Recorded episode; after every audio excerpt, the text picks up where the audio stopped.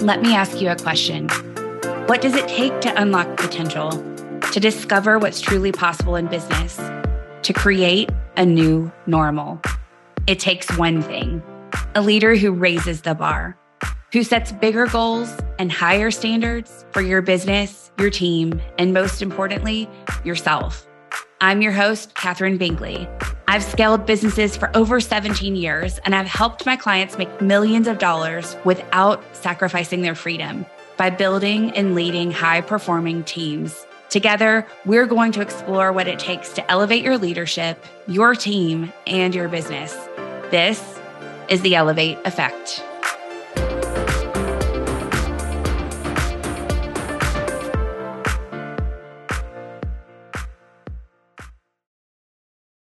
Hey, CEO, welcome back to the podcast.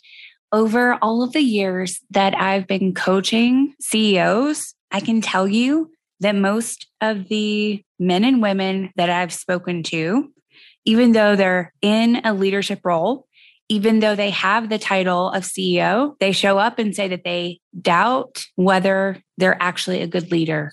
They question their skills. They say they don't feel like a CEO. They don't think they're doing a good job and they don't know the way out of that. They really begin to brainstorm how to just move themselves out of that role completely because they don't think that they're good enough at it.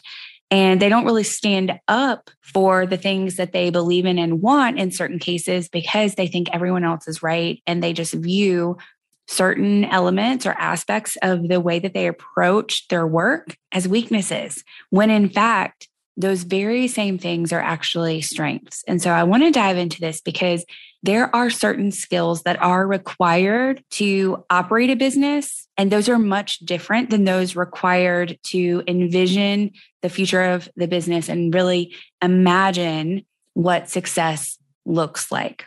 And that means there's actually two different kinds of leaders that every business needs. And most of you aren't going to be great at both, but you're expecting yourself to be great at both.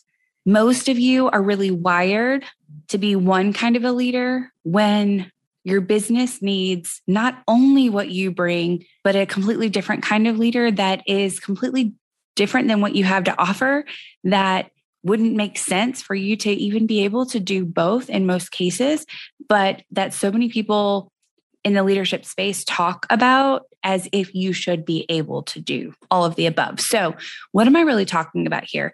It's in a nutshell, what I'm going to refer to this as is a difference between leadership and management. And as a visionary CEO, you're going to be great at certain aspects that I'll classify under leadership but you may struggle with some of the aspects that are more so management. Leadership is all about really molding a team and the individuals on a team, while management is all about really getting more done supervising operations supervising the team managing the the work if you will yes managing the resources the capacity but while leaders are casting that big picture vision, managers are making it happen. They're making it a reality. A lot of times, this is talked about as either owner versus operator or visionary versus integrator, CEO versus COO. But a lot of that language isn't really introduced until you're a bit further along in business. Sometimes those differences in names and titles aren't something you're thinking about when you just cross the six figure mark and as you're on your way to seven figures, because you don't think about hiring a COO oftentimes until you're much further ahead. But I want you in the time that you're really serving in both of those roles to understand the difference and not beat yourself up or really let the areas where you're not naturally gifted to serve in impact your perception of your capability to lead your business. If you're a visionary CEO, you are wired to lead your business, and that doesn't mean all the things that you're making it mean. So, what is the difference here? And what are you wired to do? A lot of times, there are these strengths and weaknesses that are really two different sides of this same coin. And so I want you to celebrate the things that you are incredible at and do more of that And maybe in the short term, you really have to step into this unnatural role, but eventually you can hire someone in to help. So, in the meantime, let's talk about these three different scenarios where you're strong at one thing, and that means that by default, you're probably weak at the other. So, first, visionaries focus on the destination and not the directions. Without a true visionary, so many businesses would just stagnate and eventually even fail due to an inability to continue to evolve, to keep up with the changes in the world and the industry.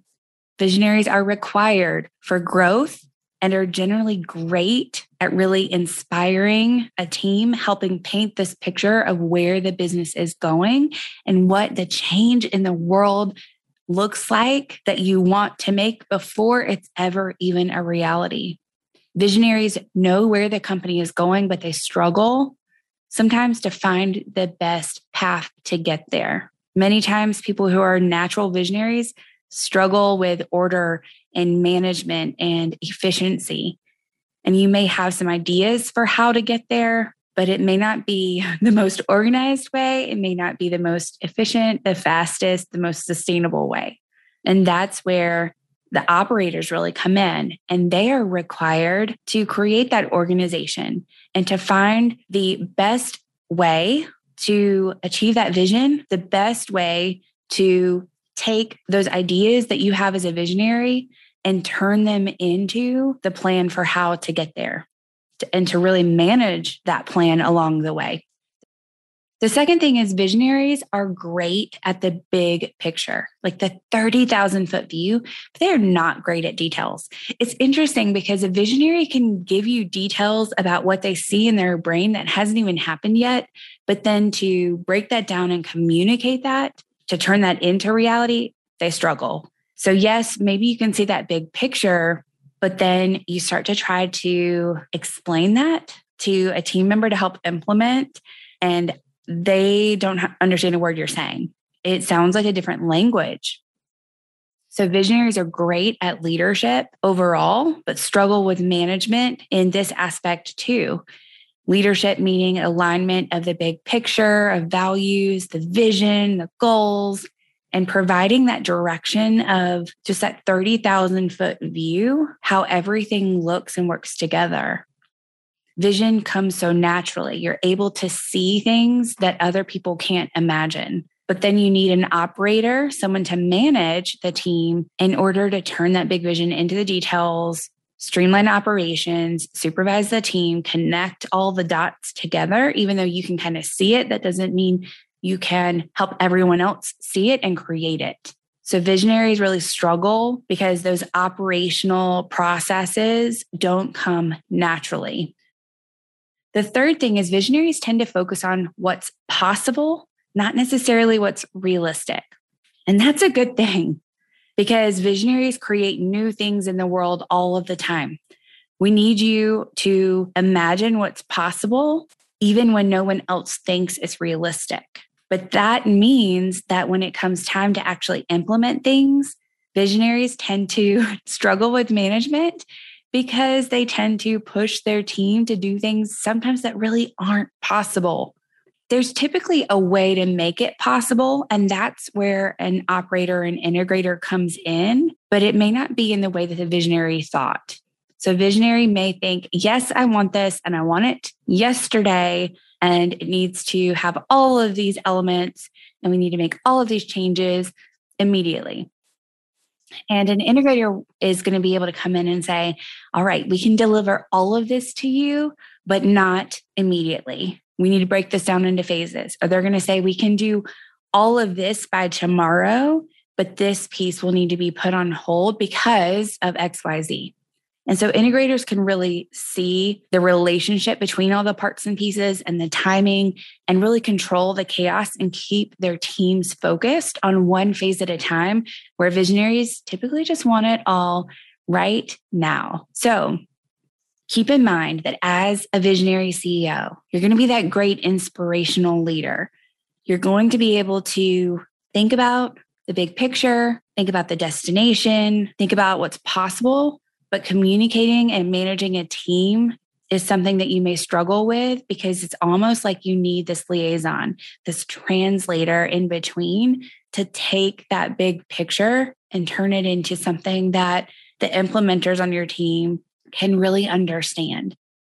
Leadership may be focusing on that big picture culture. It's really the feel good, the where we're headed. Operators are going to handle the day to day, getting things done, moving the needle forward. So, CEO, if you're listening to this, I know that you focus on that destination and it's okay that you don't have all the directions. I know that you can see the big picture and it's okay that you don't have every detail for how to make it happen. It's okay that you're focused on these big picture goals and what's possible that no one's created before. And it's okay if you're not 100% realistic. We need you in the headspace that you're so gifted at. We need you to dream. And if you ever have an operator, a second in command, a coach, someone else trying to change you to make you more realistic, to force you to give more details, to figure out all the step by step how, then they're asking you to do something that's probably not your strength. And so, yes, if you're serving in all of the roles of your business early on, then that means you're going to need to learn how to do those things in the short term at least good enough so you can develop and improve, but don't feel like you have to do those things perfectly. You're just filling a role in the interim, but eventually you're going to look to hire an operator or hire an operations minded coach to help. If you take just one thing away, I want you to know that your business needs you the way that you are. Your business needs what you bring to the table, and those are strengths. They are not weaknesses your business could not survive long term without you pushing forward and thinking about this bigger picture, this destination, and what's possible. You are a gift to your business. So don't let it frustrate you when you don't have all the directions, the details, or you're not realistic according to some standards.